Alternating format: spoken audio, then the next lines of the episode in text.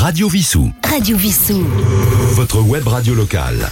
Bonjour à toutes et tous et bonjour Patrick. Aujourd'hui, le sujet est les aurores boréales et australes. Bonjour. Aujourd'hui, on va parler des aurores boréales et australes. Une aurore polaire est appelée aurore boréale dans la région du pôle Nord et aurore australe dans les régions du pôle Sud.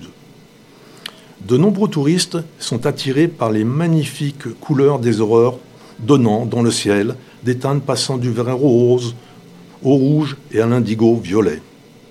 Pour comprendre ce phénomène, il faut se rappeler que le noyau de la Terre est un magma ferreux.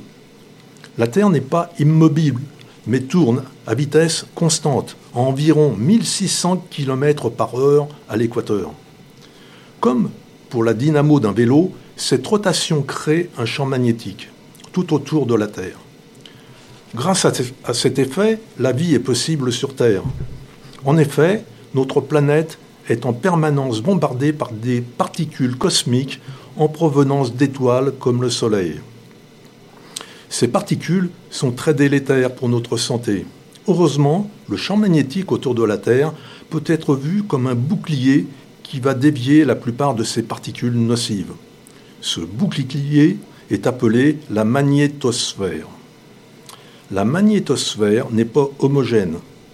Elle est plus faible au voisinage des zones polaires. La magnétosphère est située à plus de 80 km de la surface de la Terre. Notre Soleil éjecte un certain nombre de particules chargées. C'est le vent solaire qui peut être plus ou moins intense.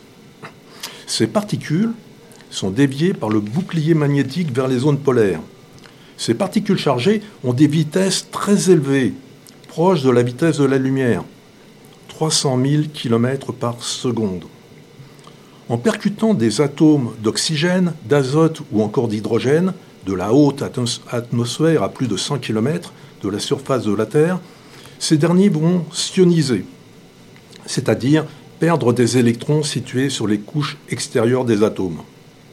Suite à ce phénomène, les atomes ionisés vont émettre de la lumière d'une couleur dépendant de leur nature chimique.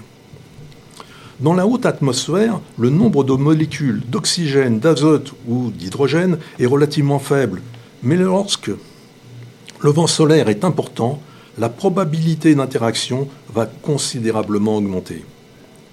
On voit principalement la lumière émise par les atomes d'oxygène qui va donner cette teinte vert turquoise et un peu de rouge. Les atomes d'azote vont donner du bleu, du rouge et du violet. Quant aux atomes d'hydrogène, ils peuvent donner des aurores bleues et mauves. Le nord du Canada, la Finlande, la Norvège attirent de nombreux touristes venus admirer le magnifique spectacle des aurores boréales. Après ces explications sur la formation des aurores polaires, je vous donne prochainement rendez-vous pour une nouvelle chronique. Merci Patrick. Radio Vissou. Radio Vissou. Votre web radio locale.